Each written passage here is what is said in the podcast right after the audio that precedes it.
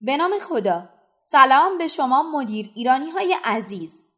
این فایل از سری آموزش های صوتی است که توسط مدیران ایران تهیه شده و امیدوارم برای شما هم مفید باشه.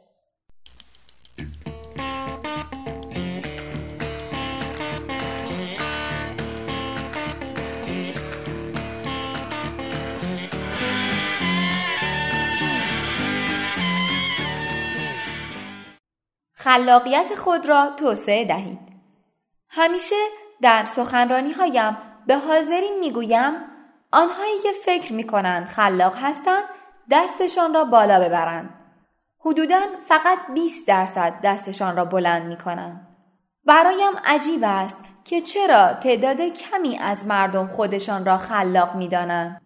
اگر بگویم در دوره حیات سازمان به خلاقیت احتیاج است هیچ کس با من مخالفت نمی کند. اما اگر بگویم همه آدم ها به طور عجیبی خلاق هستند آن وقت است که همه برایشان سوال مطرح می شود. بگذارید به شما ثابت کنم. می‌خواهم به من اطمینان کنید و کاری که می‌گویم را انجام بدهید. همان جایی که هستید از شما می‌خواهم که چشمهایتان را ببندید. حالا توی ذهنتان تصویر کامل و واضح از بچگی خودتان مثلا وقتی که شش یا هفت ساله هستید را تجسم کنید. این بچه را یادتان می آید؟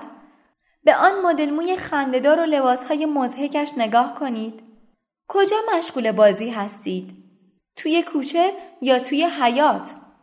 این بچه یک خلاق بیرحم و شجاع است. شما دزد و پلیس بازی می کردید شما با موجودات فضایی و انواع و اقسام حیولاها می جنگیدید.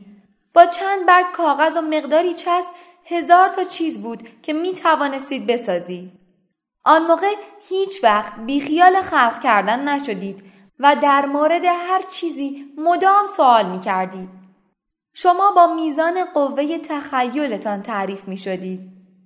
حالا چشمهایتان را باز کنید. چه اتفاقی افتاده؟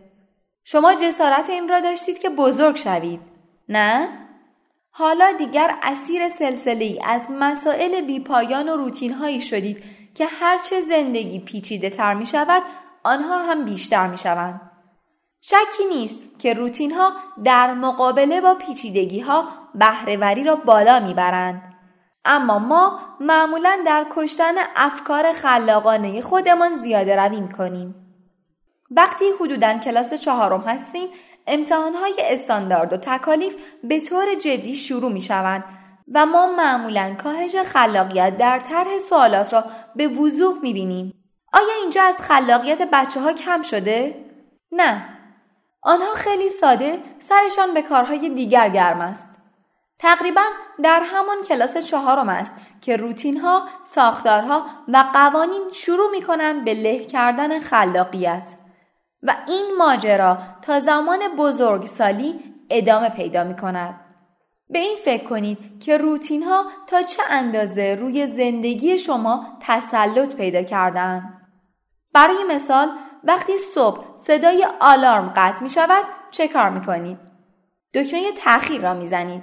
یک حرکت غیر ارادی و روتین.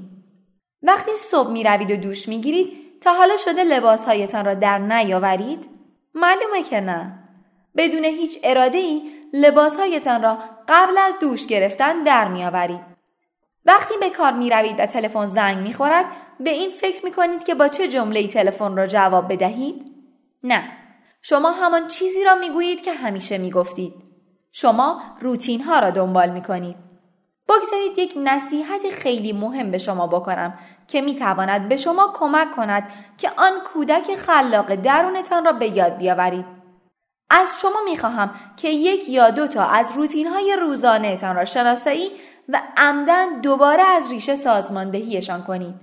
تحقیقات نشان می دهد وقتی چنین کاری می کنید مغزتان از وضعیت غیر ارادی به حالت ارادی در می آید و در نتیجه احتمال بیدار شدن خلاقیت به شکل قابل توجهی بیشتر می شود. کمی فکر کنید. چیزی که پوشیده اید، ترتیب کارهایی که انجام می دهید، با چه کسی نهار می خورید، چه می خورید. اطراف شما پر است از روتین های مختلف. خلاقیت یک معما نیست. در واقع همه ما به شکلی خلاقهای نابغه هستیم. همین امروز شروع کنید و چند تا از عمیقترین و ریشه دارترین روتین های زندگیتان را دوباره از پای سازماندهی کنید و بیشتر از آن شما به یک جنبش بزرگ روانی احتیاج دارید. وقتی این کار را کردید یادتان باشد که چه باور کنید و چه نه شما خلاقتر از چیزی هستید که فکر می کردید.